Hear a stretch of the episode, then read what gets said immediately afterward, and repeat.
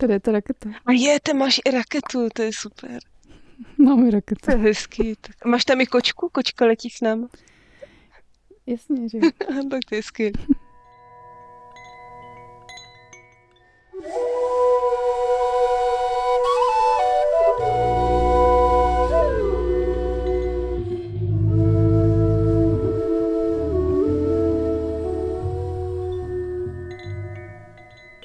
Dobrý den, milí posluchači, vítejte opět v podcastu Zdál se mi sen. Od mikrofonu vás zdraví Petr Němčanský a na druhé straně je Kateřina Kučerová. Vítáme vás u dalšího dílu, který se jmenuje O čem sní Martina.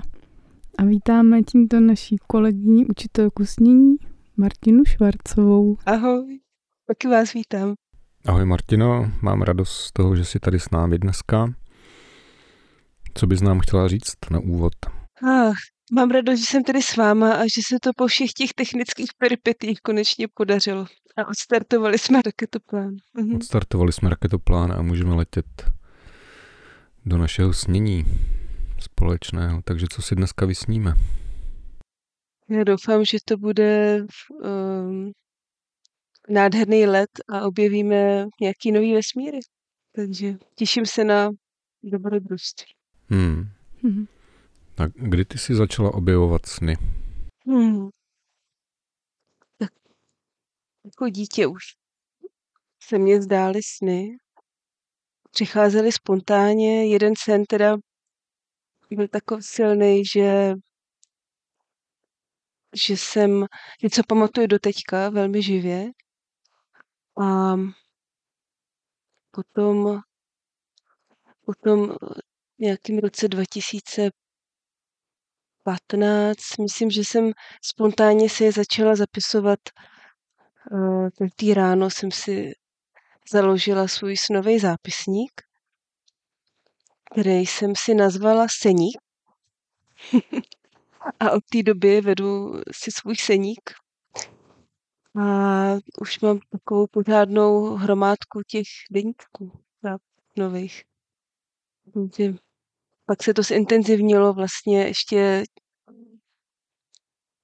výcvikem na učitele snění, kde jsme se poznali, tak tam to nabilo ještě větší grády. Hmm. Zaply další motory. Co bylo tím důvodem, co bylo tím důvodem, že ses přihlásila na seminář Roberta Mosse a začala dělat výcvik učitelky snění? Um, důvodem bylo, že už tou dobou vlastně jsem těm snům dávala větší pozornost a začala jsem pozorovat souvislosti s tím, co mně se děje a o čem se mi zdá. A že ty sny jsem začala vnímat už tenkrát jako nějaký svoje průvodce. Že už jsem tenkrát začala vidět, že mi tam spontánně chodily odpovědi na nějaké moje otázky. Třeba ani nevyslovený nahlas. A když jsem pak uviděla v Maitreji, že je vypsaný kurz Roberta Mosse, práce ze sny, tak jsem, já už jsem ho totiž znala dřív, já už jsem před lety byla na, na jednom večeru s ním a vím, že, že mě to hodně zaujalo, takže už jsem ho tenkrát znala. Říkala jsem si, to bylo dobrý, tam bych šla znova. A vůbec jsem netušila, že to je nějaký dlouhodobý výcvik. To jsem zjistila v průběhu toho. Říkala jsem si, ale to je dobrý. To jsem ráda, že mě to sem zavedlo. A říkala jsem si, že do toho jdu, ale vlastně to nebylo úplně můj plán. Já jsem tam šla, protože mě to zajímalo a tam uh, jsem si jenom utvrdila, že, um, že je to dobrá cesta. Takže se to tak v úzovkách stalo náhodou. Což zpětně jsem věděla, že úplně náhoda nebyla. To je teda zajímavé, takže ty si myslela, že jdeš na seminář a šla jsi na výcvik? No, no. Na tom výcviku hmm. jsem měla fakt radost. Říkala, fakt, je super, že to navazuje a že tam budou další levely. Tak jsem říkala, tak to rozhodně do toho jdu a zpětně jsem si říkala ještě, že jsem šla, protože bych prošvihla tu možnost, že jo, uh, už minimálně toho jednoho roku mm-hmm. tam být, takže jsem to brala jako uh, dobrý znamení. A změnilo se něco pro tebe po tom výcviku, jak třeba si začala pracovat se sny nebo s tím, mm-hmm. jak, jak sníš obecně? Hodně. Uh, víc jsem začala pracovat s tím záměrem před spaním. Předtím se mi to dělo spontánně a teď uh, vlastně jsem to začala využívat uh, opravdu vědomě. A musím říct, že to byly vlastně zásadní momenty, který, zásadní rozhodnutí, které jsem udělala na základě té práce se sny a s tím snovým záměrem. A takže po této stránce určitě. A potom jsem vlastně i já sama začala dělat ty cesty, které jsme procházeli s Robertem, a nebo i v rámci toho výcviku vlastně některé ty cesty pro mě byly opravdu uh, zlomové. A následně jsem začala vlastně spojovat a práci ze sny a dělat vlastně, provádět těma cestama další lidi. A to zpětně vlastně mi dalo, ti utvrdilo, jakou to má sílu, ten sen. Když jsem viděla, jak potom s těma lidma, jakým, jak mě to vlastně v tom životě posouvá dál, nebo jakým způsobem to proměňuje ten život. Takže zpětně mě to zase vracelo mě samotnou k těm snům taky. A zároveň je to vždycky obohacení pro všechny. To, co sdílí jeden člověk v té skupině, co tam zažívá, tak je to vlastně pro všechny, kteří tam jsou, nějaký sdělení, který se netýká jenom toho jednoho, ale týká se to všech. Takže je vždycky zajímavé, jaká se sejde skupina a co si tam vzájemně nadělíme. Takže mm, úplně radikálně to proměnilo uh, práci se sny. Vlastně i když třeba mně přijde někdo na coaching a přinese nějaký sen, tak to posouvá tu práci úplně mílovými kroky někam dál. Uh, je jako pro mě pořád uh, zní Robertova věta um, moment, kdy se stane vesmír osobní, a kdy vlastně to, co si, že člověk může, to, co jsem jako si odnesla, to jsem předtím vůbec vlastně tak ne, nezažívala, nebo jsem si toho nevšímala. Že člověk vlastně může novou, nebo využívat tu práci ze sny i ve dne, nejenom v noci. Vnímat to, co se děje, jako, jako právo. Pracovat s tou bdělou realitou jako se snem, protože v podstatě všechno je sen. Záleží jenom, jak se na to díváme. A to rozšířilo spíš tu práci ze sny. Vnímání té reality jako odpověď na to, co žiju, co řeším a kam jdu. Tak začala jsem ty odpovědi vnímat nejen ve snech, ale i v bdělé realitě. To taky hodně změnilo tím. Měla bych se zeptat, mm-hmm. když používáš ten termín cesta, tak my, my to známe, ale jak to třeba předat někomu, kdo to ještě nezažil, cesta kam, jako a jak? Mm-hmm. jo, jo, jo. Mm, to je cesta přesně, mm, řekněme, šamanská cesta, můžeme říct, je to cesta s tím bubnem, který nás vlastně převede náš mozek do hladiny theta, kde jsme vlastně v jiném stavu vědomí, ve změněném stavu vědomí můžeme říct, normálně jsme v té betě, v tom bdělém stavu, kde jsme běžně zvyklí fungovat. A v té tétě se dostáváme mnoho, do mnohem jako hlubších rovin, dostáváme se mnohem víc k sobě. A v rámci téhleté cesty um, vždycky máme nějaký záměr a jdeme s nějakým, uh, jdeme vlastně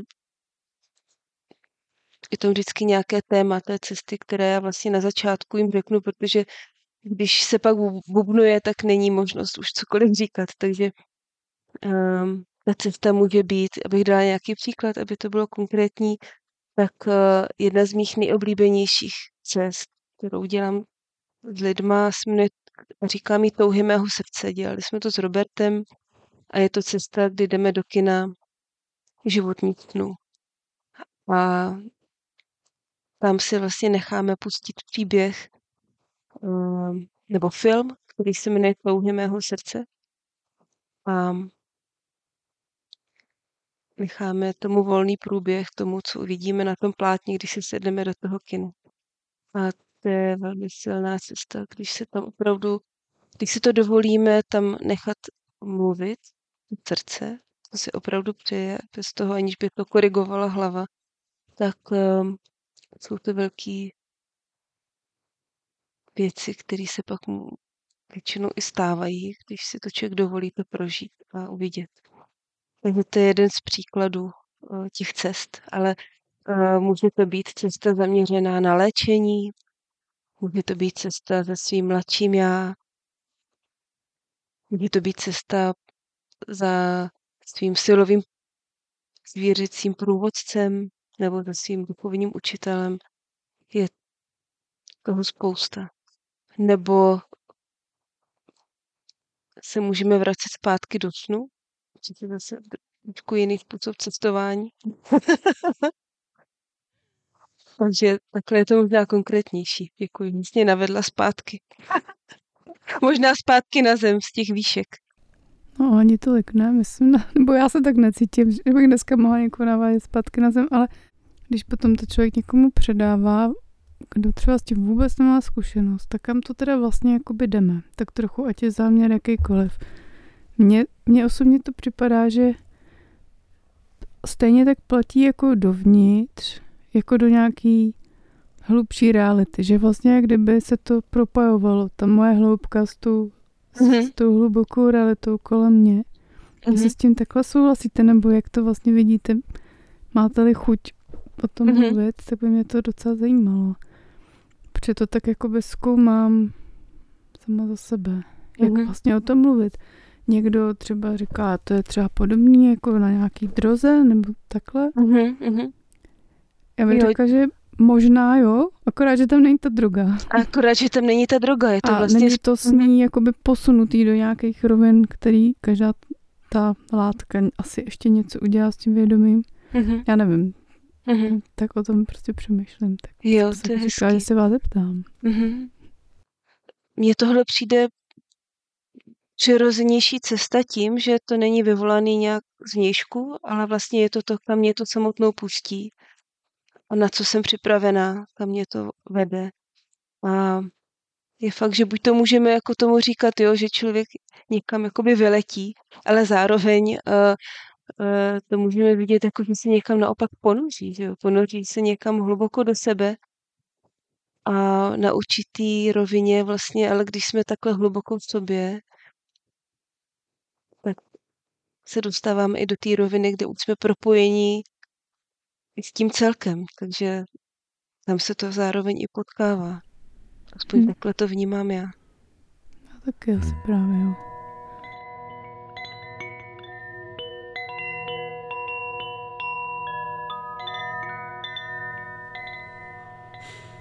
Já bych i doplnil, hmm.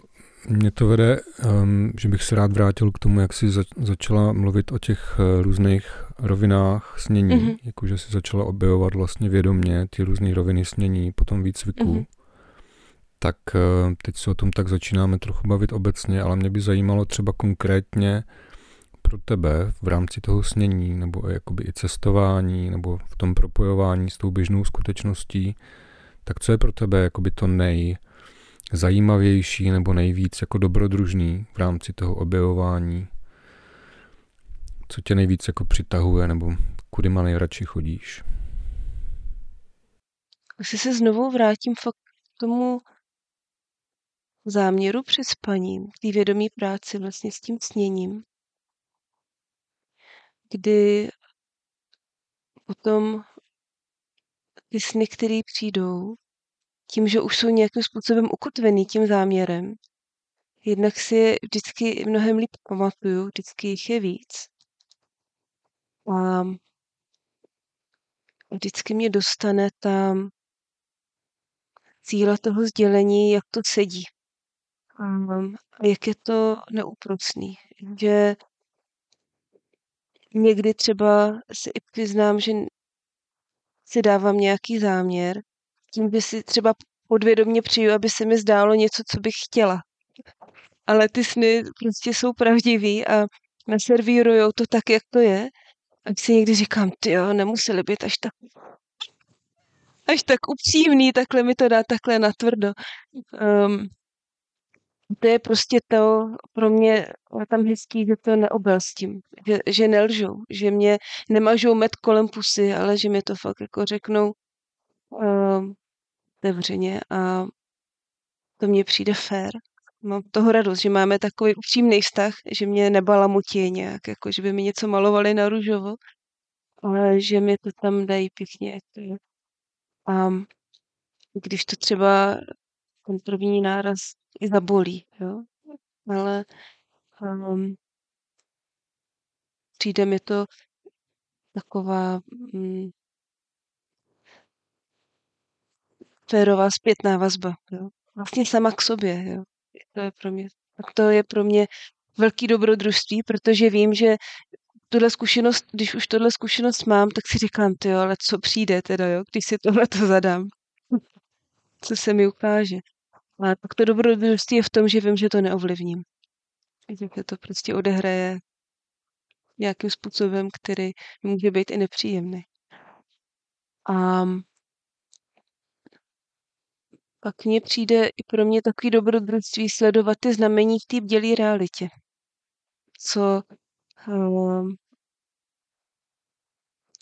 co zrovna promluví v uvozovkách, jo? Který, která věc se ukáže. Tady to nedělám tak často, že bych si dávala ten záměr, přijde odpověď na to a to. Spíš tady se to děje spontánně často. Přichází to tou spontánní cestou a ale tím, že už mám na to asi vycvičený nějaký no, senzor, tak jsem určitě tomu vnímavější, že bych to třeba přehlídla. Třeba bych se toho i nevšimla a teď mě to víc zapadá do té mozaiky. Takže tyhle ty překvapení, které přichází tak jakoby sami venku, tak ty mě taky baví. Mě taky přijde dobrodružný. Máš třeba nějaké snové místo oblíbené, kam se ráda vracíš? Úplně se sama takhle na nějaký místo, že bych se záměrně vracela na nějaký místo. Tak se nevracím. Ale spíš se mi sami od sebe vrací nějaký motivy. Jakože se občas jako pro, stává, že se ocitnu, ocitám v, v nějakých krajinách, který už znám, nebo v budovách, který už znám a vím, že už jsem tam byla, tak, tak to, se mi, to se mi spíš děje spontánně, že se vracím na místa v krajině, který mám ráda, nebo kde vím, že, že se něco odehrává. A nebo někdy se vracím, nebo jsem i na místech, které mi nejsou úplně příjemný, ale vím, že už jsem tam byla a že, že to na sebe navazuje. A to je většinou spojený třeba uh, s vodou. Že um, um, velká jako vodní hladina, hluboká vodní hladina, která jako který mo- píliš a um, je opravdu třeba i zaplavující, tak to si teď neuvědomuju, že toto už znám. A um, většinou se to děje v takových jako náročnějších obdobích. Se vracím právě do těchhletěch míst, kde je hodně vody. Um, Nějakým způsobem se s ní spíš snažím uniknout, nebo v té vodě mám pocit, že se necítím bezpečně. Takže um, to jsou místa, které se spíš vrací ke mně. Je to pro mě nějaké znamení, no. Hm. A kromě toho zapisování si snů, teda do seníku, jak jsi mm-hmm. říkala, tak máš ještě třeba nějaký svůj oblíbený Nějaký svůj oblíbený médium, jak, jakým si třeba znázorňuješ nebo mm-hmm. zobrazuješ um, svoje sny? Um, když se mi zdá někdy tak silný sen a probudí mě třeba ve dvě ráno, tak nemám sílu uh, si to zapisovat, protože bych se úplně probudila, ale mm, nahrávám si to normálně na, na záznamník hlasový.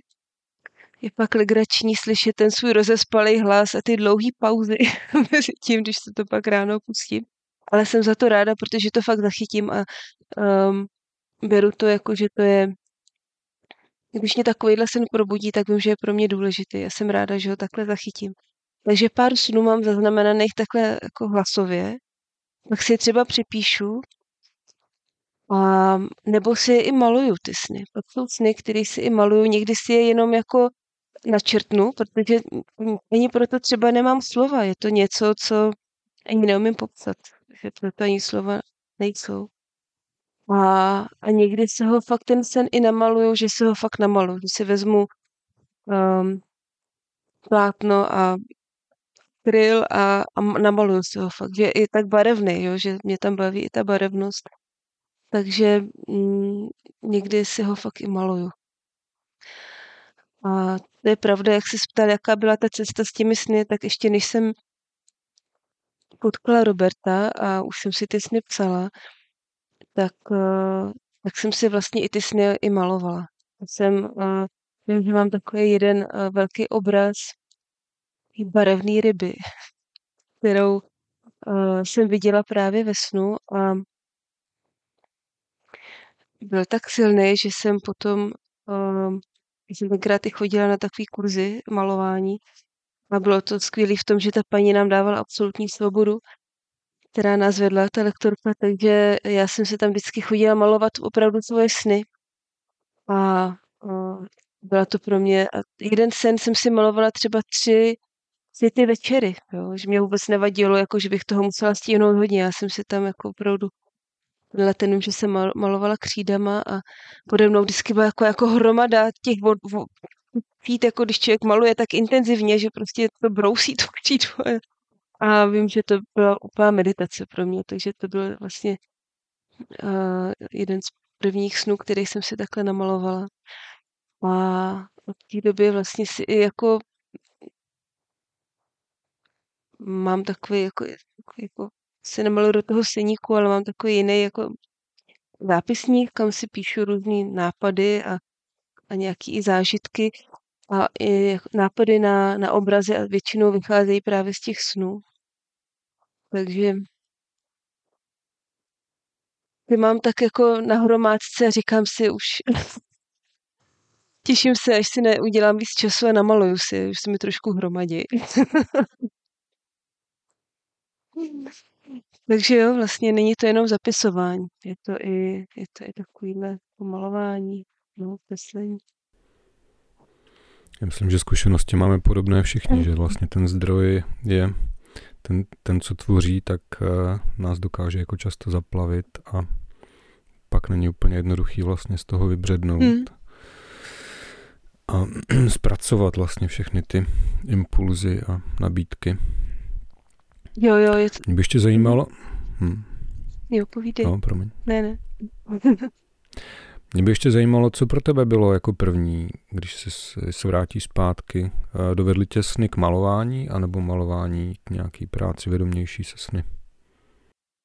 Já jsem malovala vlastně vždycky. Takže spíš ty uh, sny to víc rozvedly, to, to moje tvoření. Teď jsem spíš tak jako rozšířili ten... ten repertoár toho, co maluju, protože vlastně zpětně, i když jsem se podívala na to, co jsem tvořila dřív spontánně, ještě od jak živa vlastně, tak já jsem nikdy nemalovala, mě to nikdy nebavilo malovat něco, jako co vidím, jo? Že, um, že bych si třeba řekla, teď si namaluju tedy ten strom nebo tenhle výhled z okna. To mě nikdy nějak jako nebavilo. Jsem si to vždycky radši vyfotila, ale malovala jsem nějaké svoje představy, které byly často zpětně, jsem, mě došlo, že vlastně hodně surrealistický, vlastně snový. A pak zpětně, když jsem se dívala na ty obrazy, tak říkala, jo, tohle to všechno by se mohlo klidně odehrávat ve snu. Sice to je třeba uh, realisticky namalovaný, ale není to nic, co by člověk, s čím by se člověk setkával v té realitě. A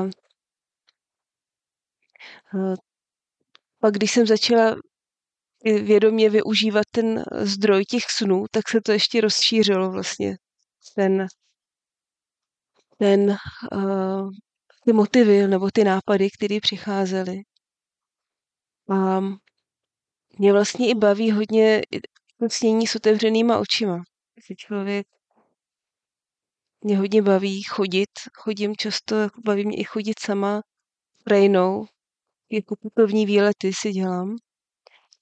A tím záměrem, že um, nechám přicházet, co má a potom vždycky přicházím domů a jenom prostě uh, jezdím tužkou po papíře a teď si tam píšu a maluju to, co vlastně se tam celou, za celou tu cestu vlastně nazbíral. A nechávám se inspirovat tím, co vidím, a z toho vznikají ty obrazy, které jsou, ale nejsou, doslu, nejsou to samý, jako to potkávám, ale jsou v nějakým způsobem tím inspirovaný, ale vypovídá ještě úplně o něčem jiném. Takže inspirace chodí i takhle za dne. Když se něco propojí. Hmm. A to jsou ty roviny, jak jsi říkala. Mm-hmm. Jo, je to tak. Propojující se. Mm. Takže je to vlastně taková snova a zároveň arteterapie. Je to tak, no. Je to tak. Vlastně jsem to dělala i dřív, když jsem to začala dělat s tím, jak to dělám teď, tím záměrem, tak dřív jsem to dělala spontánně. No, jsem tomu teď začala jinak říkat asi. hm. Ničím ta nevinnost mě přišla možná taková ta objevitelská um, um, jednodušší, protože uh, jsem o tom tak nepřemýšlela. Prostě to tak chodilo, já jsem tím žila a bylo to. A teď, teď si říkám, um, když takhle někam vyrazím, tak říkám, a hlavně to pusť, a hlavně jako od toho nic nechtějí. Protože pak, když tam je nějaký velký tlak a očekávání, tak to není ono. Takže a to, to, to, to jsem se začala říkat až teď, protože tím, že už jsem to u sebe vypozorovala, že to takhle funguje, tak si říkám, ale hlavně nechtějí, aby to bylo jako stejný, jako to bylo minulé, jo. Prostě nech tam, ať to je prostě to je nějaký jiný třeba, no. Jo, vidíte, díky, se takhle ptáš. Jsem se to takhle nikdy sama asi neuvědomila, že už to tam bylo od jak živa. Hmm. Hmm. A stejným způsobem teda pracuješ i s lidmi na, na svých kurzech, že vedeš tou krajinou jakoby vnitřní a vnější? Mhm. Um, především tou vnitřní, ale teď tam právě občas vyjedeme i na nějaký pobyt a tam pracujeme i venku v přírodě, takže jdeme i tou vnější krajinou. Ale když jsou to kurzy tady v Praze, tak, tak, tak jsou to především ty vnitřní krajiny. Um, buď to, protože dělám ještě hodně i to arte a tam se vlastně pracuje s imaginací, což jsem zpětně, když jsem seznámila uh, šamanismem a potom i s Robertem, tak, uh, tak mně došlo, že ty imaginace a ta psychologie to vlastně vzala odsaď, jo? Že, že jsem se s tím seznámila, ale v opačném pořadí, jo? Že, uh, že ty šamanské cesty byly původní a, a ta imaginace vlastně toho čerpají. Takže proto, pro, je to pro mě asi tak blízký, protože je to podobný způsob práce. Já předtím, když dělám imaginace, tak, tak uh, ty lidi uvedu, tak k tomu předchází relaxace, jo? Že leží a vlastně uvolňují, vedou k tomu, aby uvolnili své tělo, aby sledovali svůj dech a vlastně je to klidně třeba i polovina toho času stejná jako ta imaginace je ta relaxace. Aby právě, že ta hlava uh, se je vyplá a dostali se k tobě dovnitř, do té své vnitřní krajiny. A když uh, pracujeme s tím bubnem a jdeme na tenhle ten typ cesty, tak uh, ten buben má tu schopnost, že vlastně jako nás přeloděje přes ty vlny, takže tam tu relaxaci nedělám, tam to přichází velmi rychle, spontánně prostě. To, samotnou mě to vždycky překvapí, ten náraz, jak je to rychlý, jak to jako funguje. Ale když dělám ty imaginace, tak tam je ta cesta taková pozvolnější. Aby vím, že to, když je to třeba večerní kurz, tak lidi přijdou po práci teď, že jo, tě plnou hlavu prostě starostí a cestě tě po Praze, po městě, takové je potřeba tohle zase odladit, aby člověk hmm. slyšel ten svůj vnitřní hlas a nechodili tam ty myšlenky dotěrný zvenku, ty povinnosti a plánování a co, kdo mě naštval. Takže cesty dovnitř, hm? do vnitřních krajin.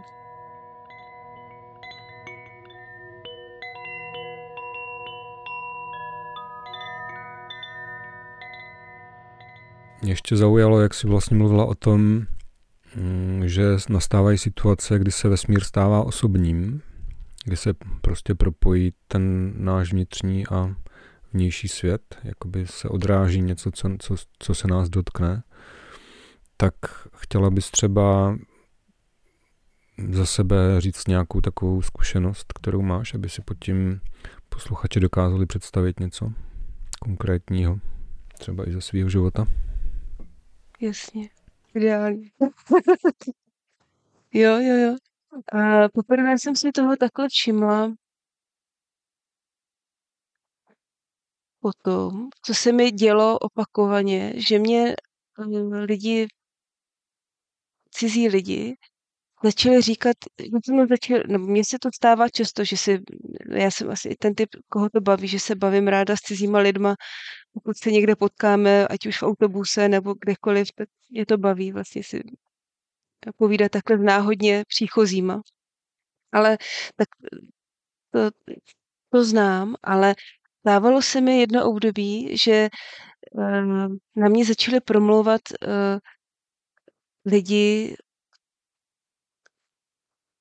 ale začali mi jako říkat věci, které byly moc nízké, ale byly to lidi, kteří řek, řekněme takový ty typy nějakých jako um, tuláků, někdy i bezdomovců, jo, takových těch, nebo takových těch uh, um, lidí, co tak jako je potkáváme někde před tím um, obchodem, jak se tam vždycky uh, čekají, že vypijou to jedno pivo a jdou si hned pro to další, jo, tak tenhle ten typ vlastně lidí, nebo vlastně i člověk, který mně přišlo, že je třeba mentálně nějak třeba narušený nebo psychicky narušený, lidi si třeba vedle mě sedli a něco mi začali říkat. Nebo, nebo jsem platila v samoobsluze a tam stál takovej kluk, který byl taky spíš takovej ten typ toho tuláka, co tak jako podsedává kolem toho náměstí a taky se tak chodí tam pro ty cigarety a pro to pivo a ještě tam měl kolem sebe nějakou partičku.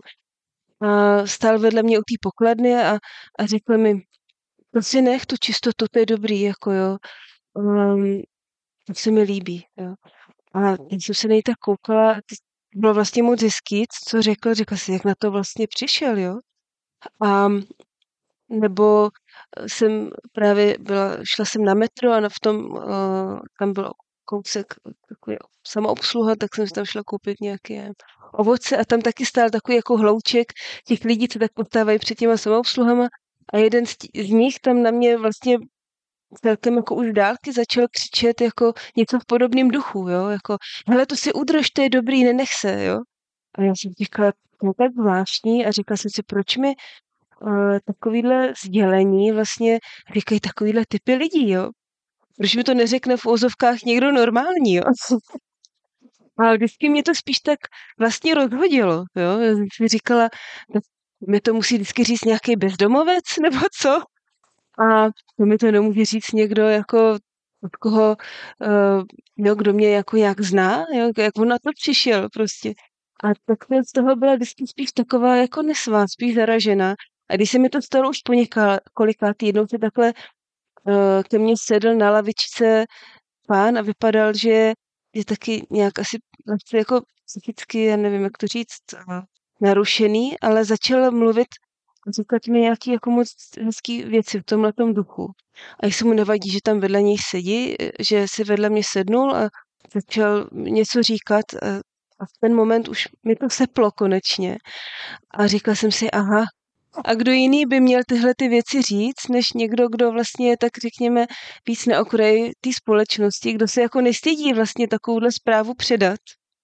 I dřív vlastně se v ozovkách nasloupalo těm bláznům, jo, si říkalo, jakože ty mají nějaké to napojení a říkají ty věci tak, jak jsou a nestydí se za to, jim to jedno.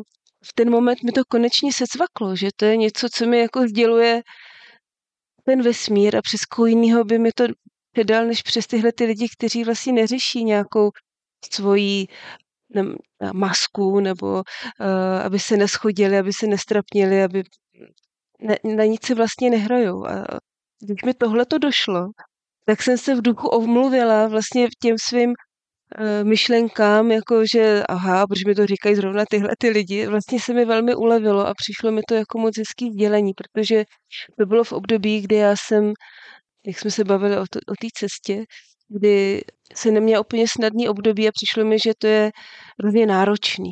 Uh, udržet si ten svůj směr a jít uh, tou cestou, kterou jsem si zvolila, dělat věci, které mě baví a nás dojde tomu, že to třeba ne vždycky jde úplně hladce.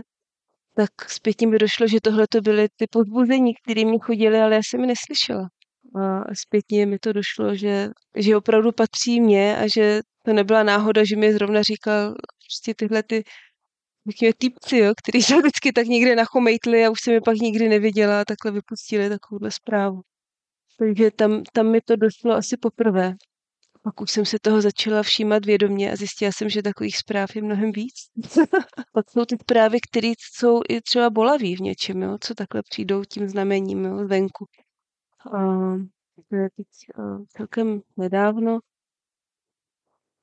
jsem a, zažívala jednu náročnou osobní situaci a cestou jsem šla, šla jsem na autobus a ten autobus jsem už viděla, že už mi ujel. Byla zima, bylo už třeba pět večer a byl to nějaký únor, takže ještě byla tou dobou prostě skoro tma. A já jsem viděla nebo slyšela, že pláče dítě někde. Jo? A tak koukám a vidím, že v zahradě prostě je kočárek a tam prostě opravdu srdcerivně pláče dítě. A A okolo nikdo není, je tam samo. A teď jsem říkala, teď úplně ve mně se všechno sevřelo a říkala, že to je hrozný. A teď jsem se vžila úplně do toho pocitu toho dítěte, jak se asi cítí opuštěný a um, teď se snaží jako přivolat někoho, že asi ty rodiče, maminku. A teď jsem uh, se snažila tak jako zkusit, jestli je otevřená branka, branka byla zamčená, tak jsem na ní mluvila, dítě vůbec neslyšelo, pořád plakalo. A já jsem se, teď jsem viděla, že v tom domě vlastně se svítí, tak jsem bučila na to okno, protože oni ty okna byly hned v té ulice, aby někdo vlastně vyšel a, a, a to dítě si vzal. A opravdu přiznám se, asi minimálně deset minut jsem se snažila jako dobušit na, na ty lidi vevnitř a nic. Jo. Vůbec jsem měla úplně umlácenou ruku. A nějak jsem si říkala, já nemůžu odejít, dokud někdo prostě z toho domu nevyjde a to dítě prostě nevezme dovnitř. A asi po, možná fakt po čtvrt hodině uh, konečně někdo otevřel nebo jako mě zahlídl a potom si to dítě vlastně jako vzal k sobě dovnitř. A mě, já jsem po tomhle tom zážitku byla vnitřně úplně, jsem cítila šílený smutek a bolest, jo.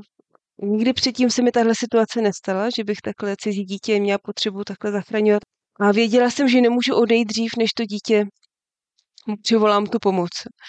A po nějaký době mě došlo, že to byl přesně ten moment, kdy se ten vesmír stal osobní. A já jsem zpětně se říkala, proč mě to tak jako vnitřně zasáhlo. Že to bylo to obraz toho mýho zraněného vnitřního dítěte, který tak plakalo.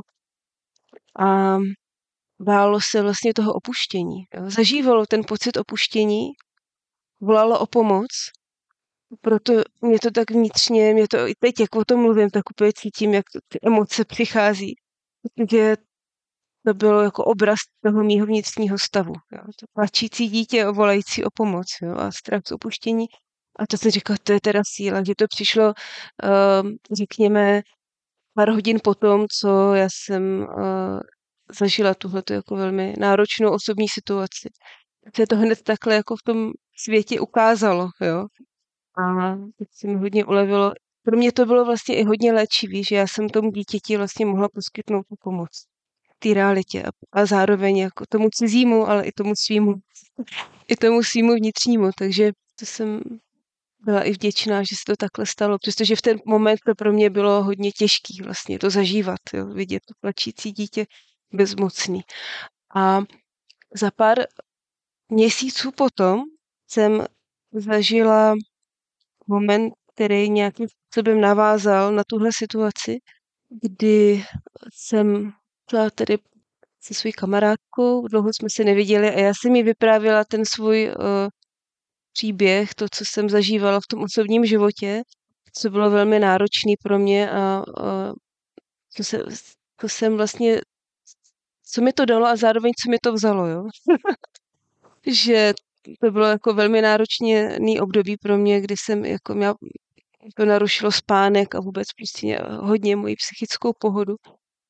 A zároveň to ve mně vyborcovalo nějakou vnitřní sílu a nějaké uvědomění. Je to, že když o tom pořád člověk mluví a všude to slyší, že si potřebuje dávat i tu lásku sám sobě a pozornost sám sobě, pečovat o sebe, tak když to potom člověk opravdu prožije a zažije na vlastní kůži, začne to hlavně potom dělat, nejenom, že si to řekne, ale že to i začne dělat, dávat sobě, tak je to něco úplně jiného, když o tom jenom čte nebo o tom mluví. A já jsem jí tohleto říkala, co jsem jako si z toho odnesla a že se opravdu v mém životě něco změnilo, nějaký můj vztah k sobě, ale i k tomu světu. A když jsem, jsem jí tohleto vyprávěla, tak jsem našla na chodníku takový malý srdíčko červený. To jsem vzala jako takový potvrzení toho, že to tak je, že se tak děje, že to je ta láska, kterou dávám sama, kterou jsem začala konečně dávat sama sobě. Takže tím se pro mě tak hezky uzavřel ten, tenhle ten příběh. No, myslím si, že jsem mluvila hrozně dlouho teď. No, ale je to, je to krásný příběh. A mě to teda vede ještě k další otázce, jestli můžu. Mm-hmm. Um, dokázala bys teď, jako když se vcítíš do té své aktuální situace, mm-hmm. jak moc máš pocit, že už žiješ vlastně to, co si sem přišla žít? Jinými slovy, trochu rozvedu tu otázku. Robert Moss vlastně nás v tom svém výcviku vede k tomu, že si máme postupně jakoby zvědomit a léčit ty roviny, které nám brání vlastně žít to svoje poslání. A teď vlastně, když jsi mluvila mm-hmm. o tom léčení toho vnitřního dítěte a jsou tam určitě i další roviny, s kterými se můžeme spojovat mimo vlastně prostor a čas. Mm-hmm. Tak jak moc teďka máš pocit, že žiješ vlastně to svoje poslání? Mm-hmm. Hezká otázka. Já za sebe cítím, že ho žiju, myslím si, že třeba devadesát procent. Jakože fakt cítím, že hodně. Jo, ale určitě je tam rezerva, nechci říct to, protože cítím, že určitě tam ještě je prostor, kam se to dá posunout.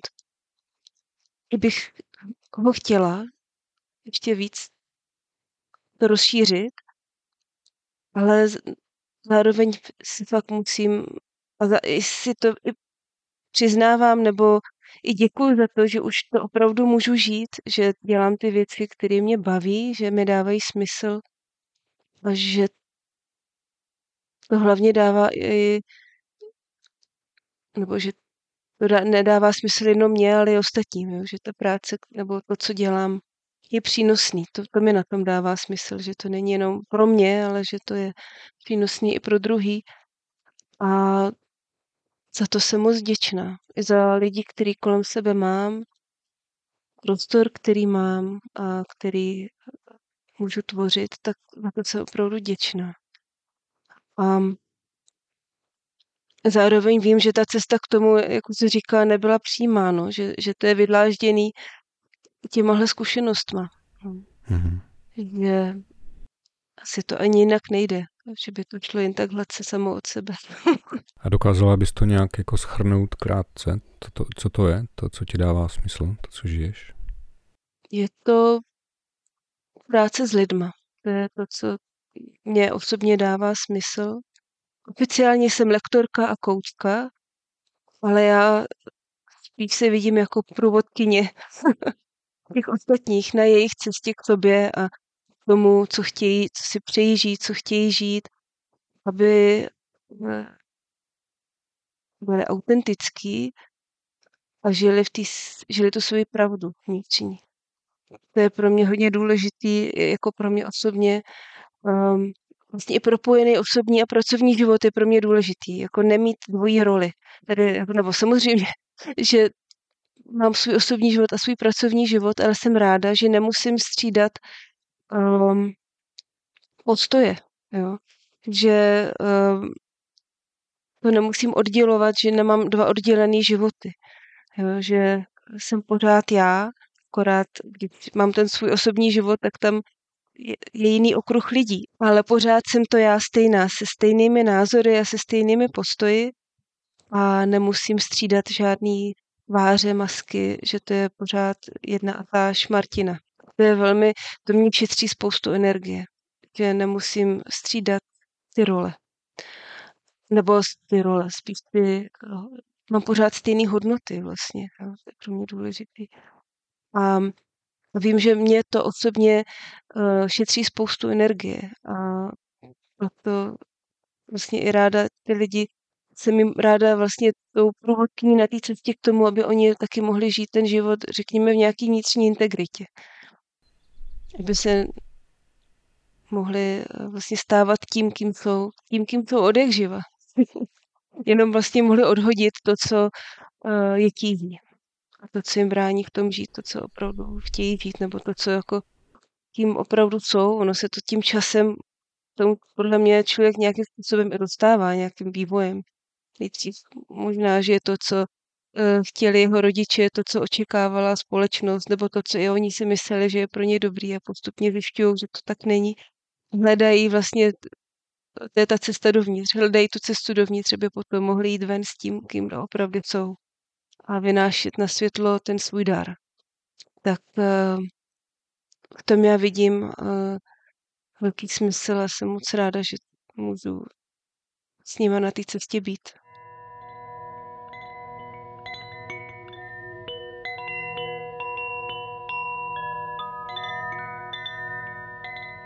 Moc krásně řečeno. Hmm. Děkuji. Děkuji. Děkuji. Ani jsem si to sama nikdy takhle neřekla. hmm. Tak máme odvahu být intimní tady, viď? Jsme si teda... Hmm. Doufám, že nevadí, jsem si dovolil takhle úplně na, na tělo. Ne, nevadí. Já to vlastně tím, jak se takhle ptáš, a pro mě to tak je, že um, neodděluju. Jakože pořád chci být jedna a ta sama, takže vlastně mě to nevadí, protože mě to přijde naopak dobře, jo. Hmm. Že to jde sem, protože pak je to, to autentický. A je to hlavně propojený. Hmm. Já tady tak scrolluju těma poznámkama, co mám vlastně z posledně, když jsme, se, když jsme mapovali, tak hmm. e, mám pocit, jako, že jsme se tak jako dotkli těch zásadních věcí, o čem si mluvila hmm. už předtím. A jsme na padesáti osmi minutách zhruba. Jako něco maličko asi vystříhnu, ale nebude toho moc, si myslím. Mm-hmm. Kači, máš ty tam něco ještě, nebo Martino? Kam, kam byste to chtěli ještě zavést? Třeba nějakou oblast? Nebo už to budeme hrnout pomalu ke konci? Já bych chtěla se zeptat, no. Mm-hmm. Ten díl se jmenuje O čem sní Martina? Takže já, já bych mm-hmm. se chtěla zeptat, o čem sníš? Mm-hmm. Na jakých sny konkrétně? Jak chceš, můžeš odpovědět. Může to být o snech, může to být o životě. Aha. Jo, to je hezký. Jasně, protože ten sen, že má spousty rovin. I to snění. Um, to je hezký. Já mám pořád svůj sen, který, když se teda takhle zeptala, tak uh, můj sen je vytvořit takový centrum, někde uh, centrum takového jako potkávání a tvoření uh, v přírodě, ideálně v nějaké krajině, klopený lesy a loukami a nějakou vodou, um, kde, by, kde bych vlastně pořádala ty kurzy, které dělám teď různě, u sebe doma nebo různě v jiných prostorech, kam, uh, kam jezdím, je takhle mimo Prahu. Tak můj sen je vlastně mít takový uh, kreativní, já tomu říkám kreativně lelkovací centrum, jo? Sebe, os, osobnostní rozvojový, jo? Že uh, by tam jezdili lidi uh, potkat se sami se sebou, um, tím svým zdrojem a uh, tvořit. Jo? Protože já ráda, to dělám, tak to ráda propoju, tak jak propoju a snění, tak i ráda to propoju i s tím koučováním. A pro mě je velmi důležitá ta tvořivost jako taková. Mám i v plánu dělat nějaký kurzy přímo zaměřený na tu tvořivost, ale to je spojený i s nějakým vnitřním klidem a s vnitřní pohodou, protože nelze tvořit v stavu, kdy jsme ve stresu, v nějaký řeči, kdy se necítíme komfortně. Potom jakoby tam ta tvořivost neplyne, jo. Takže můj sen je vytvořit takový centrum, kde by se lidi mohli uvolnit a dostat sami k sobě a potom tvořit to, co chtějí tvořit, jo. A přeneseně pak i tvořit ten svůj život. Takže to je můj velký sen. Děkuju. A ještě jsem se chtěla zeptat, Děkuju. Jestli je něco, co bys ještě jakoby ráda vlastně řekla. Co bys, co bys měla mm-hmm. pocit, že zůstalo jakoby nevyřčený, nebo? Možná jenom říct, jakoby ten vztah k těm snům, co pro mě, nebo co ty sny vlastně pro mě znamenají. To asi možná by ještě stálo za to jenom si se na to kouknout, proč, proč vůbec tolik pozornosti těm snům dávat. Co, co to ty sny vlastně jsou, protože nám je to jasný, že by, by to tak žijeme, ale možná je dobrý to říct i, i nahlas. Pro mě ty sny jsou můj, můj vnitřní rádce nebo můj průvodce, který, na, který se, na kterého se fakt můžu spolehnout a, a můžu mu důvěřovat. Je to taková, taková jako vlastně taková vnitřní komunikace nějakou jinou rovinou sebe sama, která probíhá skrze ty sny, nějakým nevědomím. A je to způsob, způsob, jaký můžu já vést rozhovor sama se sebou. A je to pro mě vnitřní vedení a zároveň sny nejsou pro mě nějakým odrazem. Oni mi dávají vědět, takovou upřímnou zpětnou vazbu mi dávají v tom, jak se mi zrovna daří. Odrážejí to, jestli se cítím dobře, jestli se cítím naplněná, v pohodě, nebo naopak je tam nějaký nekomfort a stres a zahlcení, tak ty sny to okamžitě odrazí. A pro mě je to vždycky taková dobrá mm, někdy i stopka, jo? Nebo takový znamení říct, hele, ale to už jako to už se je fakt bacha, jo? Když už jako tohle ty sny říkají. A jindy naopak je to takový pouzbuzení, že mě řeknou, hele, já jsem měla takový náročný období zdravotní a na začátku, když to začalo, tak se mi právě zdály sny, které byly o vodě a bylo to takový temný moře, který tam byly ohromné vlny, které byly proti sobě a já byla mezi nima a bylo to opravdu, ten pocit byl velmi tísnivý a já jsem věděla, že to není dobrý znamení a, a respektovala jsem ho.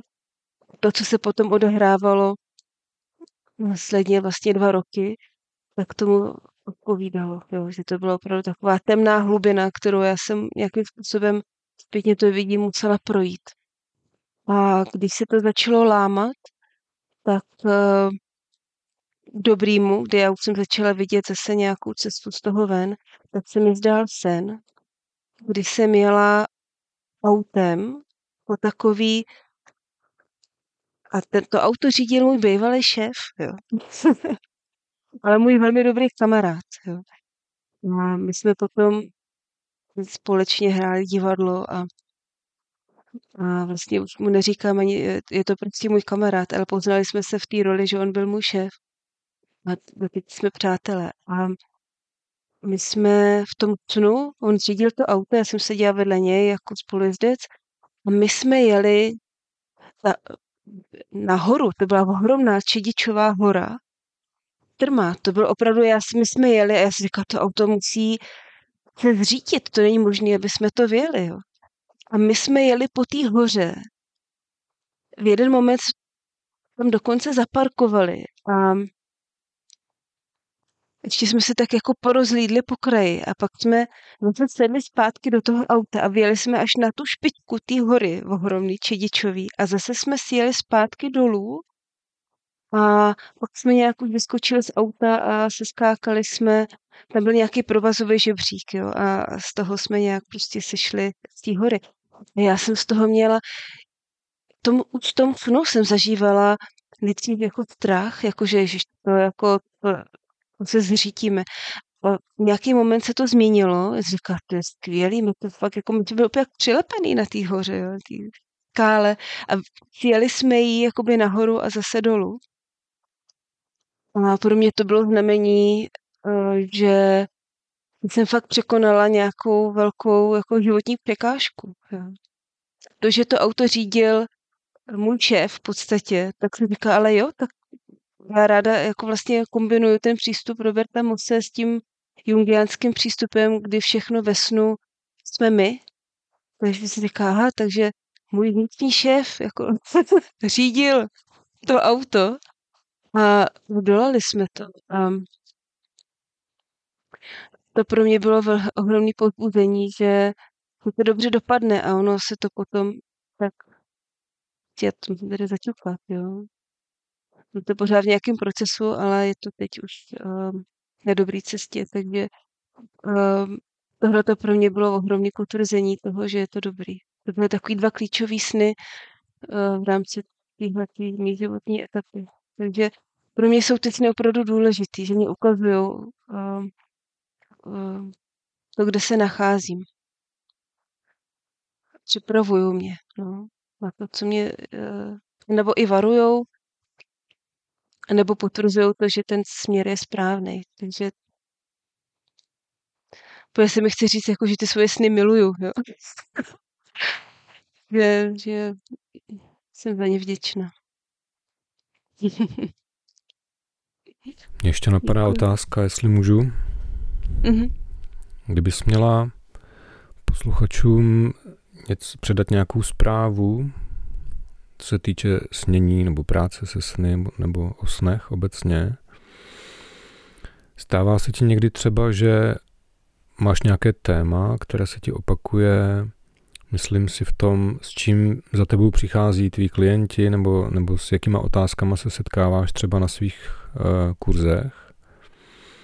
Tak třeba jaký je, dejme tomu, nějaký mýtus jako neplatný, co se týče snění, nebo nějaká jakoby nějaký dogma, v kterých jako v kterém žijeme, ale není to jakoby potvrzeno praxí, nebo jinými slovy, s čím bys jako ohledně snění lidem chtěla poradit, nebo předat nějakou mm-hmm. svoji zkušenost. Jo, jo, jo. Um, Přemýšlím, je toho víc, ale myslím, že to nebude nic tak úplně novýho, ale opravdu se mi to potvrzuje, že to tak je a to je, že ten pocit, že někdo mi ten můj sen mi může vyložit. Jo? Že jako já někomu přijdu a on mi řekne, co to je, o čem to je, nebo že si to najdu někde v nějakém snáři, nebo že si najdu ten výklad někde, jak to vykládá někdo jiný. Tak to bych chtěla všichni v tomhle povzbudit, že ten sen máme největší, jako ten klíč k tomu významu toho snu máme v ruce my, jo. A jenom jako si dát sobě tu důvěru, že já mám tu sílu nebo tu schopnost tomu svýmu snu porozumět a rozklíčovat ho.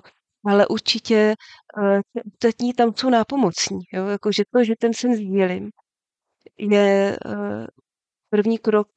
Uh, jednak, že si ho napíšu a, a potom, že ho třeba sdílím s ostatníma, protože tenhle ten proces toho sdílení a vyprávění toho snu už nějaký věci potouvá dál, jednak jak já sebe slyším, jak ten sen vyprávím, tak už mi nějaké věci dochází, nebo když už se ho zapisuju, tak už mi nějaké věci začínají docházet, než jenom když se ho jakoby vybavuju ve svý hlavě.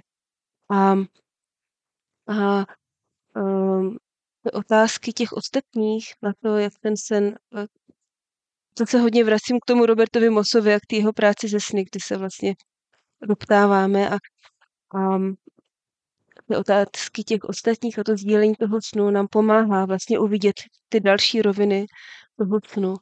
A ještě určitě uh, vím, že to není nic novýho, ale já bych to prostě chtěla zopakovat. Uh, ten, ty sny nejsou doslovný. A když se nám zdá někomu, koho známe, tak většinou to je jenom ta symbolická rovina toho, co ten člověk pro nás třeba znamená nebo představuje, ale většinou to není, že by Ten člo, že by to bylo o tom člověku, o kterém se nám zdá. V většině případů je to všechno o nás. A ten člověk, který tam vystupuje, stělesňuje nějakou naši část, kterou si to naše nevědomí vybralo, aby nám dalo nějaké to sdělení. A, takže bych chtěla vlastně říct, ať se vždycky snaží uh, zamyslet nad tím, zapsat si sen, to je ideální, jo? Mít u sebe postela tužku a papír a zapisovat si a, a pak se vždycky ptát, co pro mě to a to znamená a dosledit si to třeba i zpětně do toho, do toho snu. To je spíš ten jungiánský přístup, ale já ho mám moc ráda. A nebát se zlých snů, to je možná taky, to bych možná ještě chtěla ještě zdůraznit, že když se nám zdá nějaký sen, ze kterého nám není dobře, máme z něho, v tom snu máme nepříjemný pocit, nebo máme nepříjemný pocit po probuzení. A teď máme strach, že se to stane. Tak bych chtěla povzbudit, že jednak ne každý sen, který, ze kterého máme nepříjemný pocit, opravdu má negativní význam. Jo. Takže nejdřív se ho snažit rozebrat, než, ho, než se ho vyhodnotím, že to je špatný sen nebo zlej sen. Já sama mám takových několik snů, kdy jsem prvotní dojem byl, jako, že to byla hrůza a potom, když se ho člověk rozklíčuje, tak zjistí, že to bylo nádherný sdělení. A zároveň, jak, jak jsem říkala, že pro mě ty sny jsou důležitou zpětnou vazbou, jestli jdu tím správným směrem nebo nejdu, nebo jak se prostě mám, tak uh, může to být i důl, dobrý varování, vzít to jako z té lepší stránky, jo, že uh, mě ten sen může opravdu varovat a upozornit na něco, co já můžu v tom svém životě přehlížet, nebo to třeba vidět nechci a tak to raději, tak jako nechci si to připustit. A tím, že se mi o tom zdá a vzít to, dát tomu snu plnou váhu, Robert hezky tomu říká, je uctít ten sen potom v té realitě, tak uh, já tu realitu i můžu změnit. Já můžu ten sen použít, využít pro to, abych něco ve svém životě mohla změnit.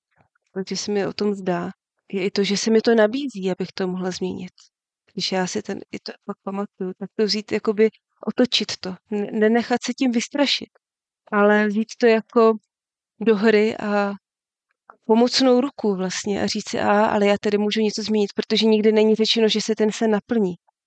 Já to prostě můžu změnit. Použít, využít to snění k tomu, můžu v tom snu trénovat, jak to udělat v tom životě. Tak dál. To už bych se tady, já jsem se o co rozpovídala, ale tohle to jsou pro mě takový mýty hodně rozšířený. Děkuji, že jsi hmm. takhle zeptal. Děkuji, no. Jestli se k tomu chce ještě jako doplnit, mm-hmm. nebo za sebe vlastně mám potřebu na to mm-hmm. nějak zareagovat. Ano. Mám pocit uh, poslední dobou čím dál jakoby intenzivnější, že ve snění se ta hranice mezi já a ty stírá, takže vlastně tvrdit o nějaké snové postavě, že to jsem já, anebo že to nejsem já, mi přijde vlastně už ne úplně, nechci samozřejmě jako uh, převracet Junga, jo, nebo, nebo něco podobného, mm-hmm. ale jak, jak to vnímám, jenom, že hm, ta hranice, která se jakoby mezi tím já a ty setře vlastně v tom snění, že to můžu mm-hmm. vykládat vlastně oběma způsoby, mm-hmm. tak mi přijde, že, to, že ty moje sny spíš popisují jakoby nějaký dynamický děj, který se vlastně odehrává i v té běžné skutečnosti, ale tím, že jsme v tom běžném životě zarámovaní vlastně do toho já a ty, do ty identity, tak třeba nevnímáme ty souvislosti a to, tu propojenost, kterou nám právě ty sny jako dovolují, dovolují uvidět. Hmm, jo, to je hezky. To je ještě taková vyšší rovina vlastně toho, toho snění. Je to hlubší nebo vyšší, záleží, jak se to, člověk se na to dívá. Ale jo, máš pravdu. Ten sen nemá jeden výklad ani dva, má jich mnoho. A na nějaký jiný rovině to vlastně můžeme vnímat i tímhletím způsobem. A mě právě vždycky bavilo vlastně na tom sdílení, že každý do toho přinese ten svůj mm-hmm. pohled a pak ten snící si může poskládat vlastně ten význam pro sebe, to, co v něm zarezonovalo vlastně i v, těch, v tom zrcadlení těch stopařů. A to mm-hmm. pro mě bylo vždycky hodnotný a pořád je vlastně při tom sdílení a při tom hledání vlastně toho smyslu a orientaci vlastně v těch jednotlivých rovinách. No. Mm-hmm. Je to hezký, jak se to tam vlastně, že odzrcadlí, každý tam má ten svůj pohled a taky něco tě osloví, něco víc, něco míň, ale rozvine se ti ten vějíř těch různých úhlů pohledu a to je na tom sdílení těch snů prostě krásný. Vlastně ti rozvine ta paleta toho, co všechno tam můžeš vidět. My jsme zvyklí ho vidět tím nějakým svým úhlem a to sdílení těch snů, ty reakce těch ostatních je krásná. Jo? To děkuju. No. Takže sdílejte sny, to je hezký. To je možná takový jako poselství pro sní. Sněte a sdílejte své sny. No a vede mě to vlastně ještě k tomu třetímu kroku, jak říká Robert, že každý sen je potřeba uctít. To děláš nejradši jak? Já buď to ten sen si fakt namaluju, to je jeden z těch, nebo se pak i vydám třeba na to místo, o kterém se mi zdálo, třeba i s tím obrazem, který jsem namalovala, tak jdu na to místo.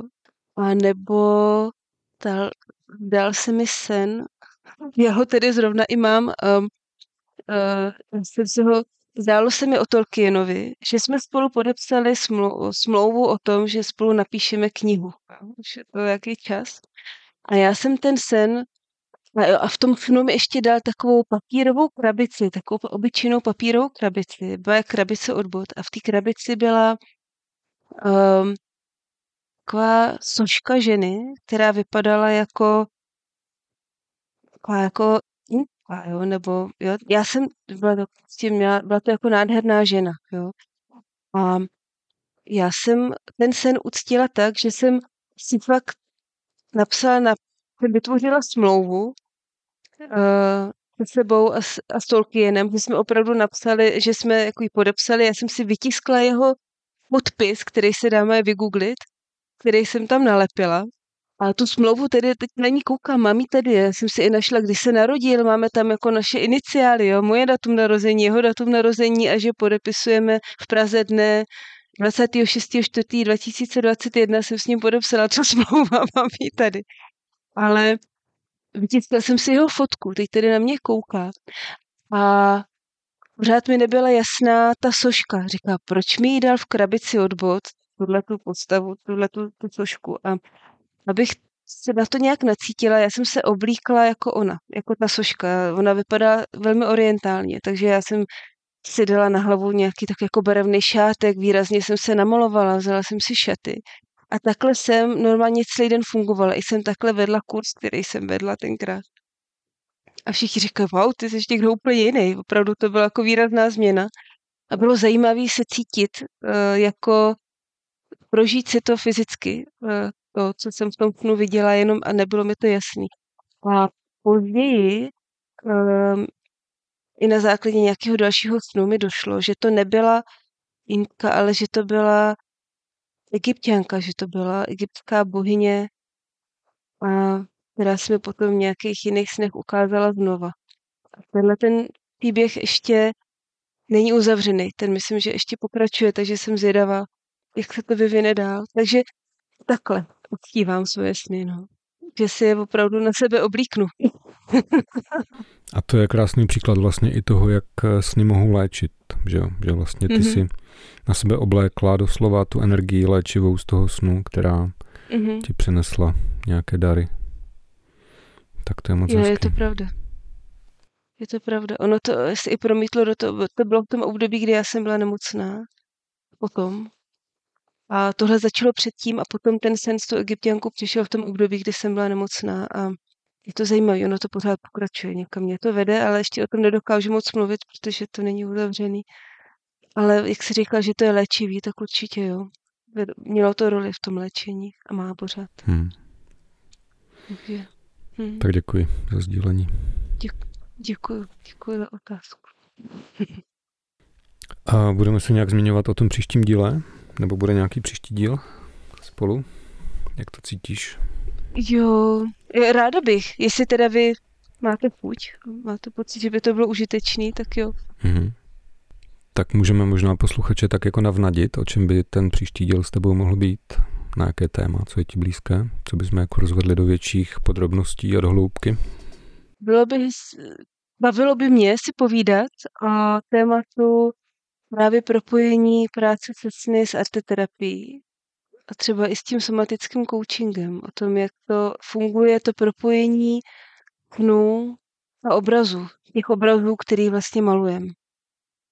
Tam mně přijde, že by mohlo být zajímavý pro posluchače. Hmm. To mám moc rád. Mě, to mě, jo? Tak jo. Mám moc rád fúze, jsem chtěl říct. Právě. Fúze. Mm, tak se vám to už těším. Tak jo, na, já taky. Na tvé originální propojení snů a arteterapie a sama coachingu. Tak jo, ráda, na to se taky těším.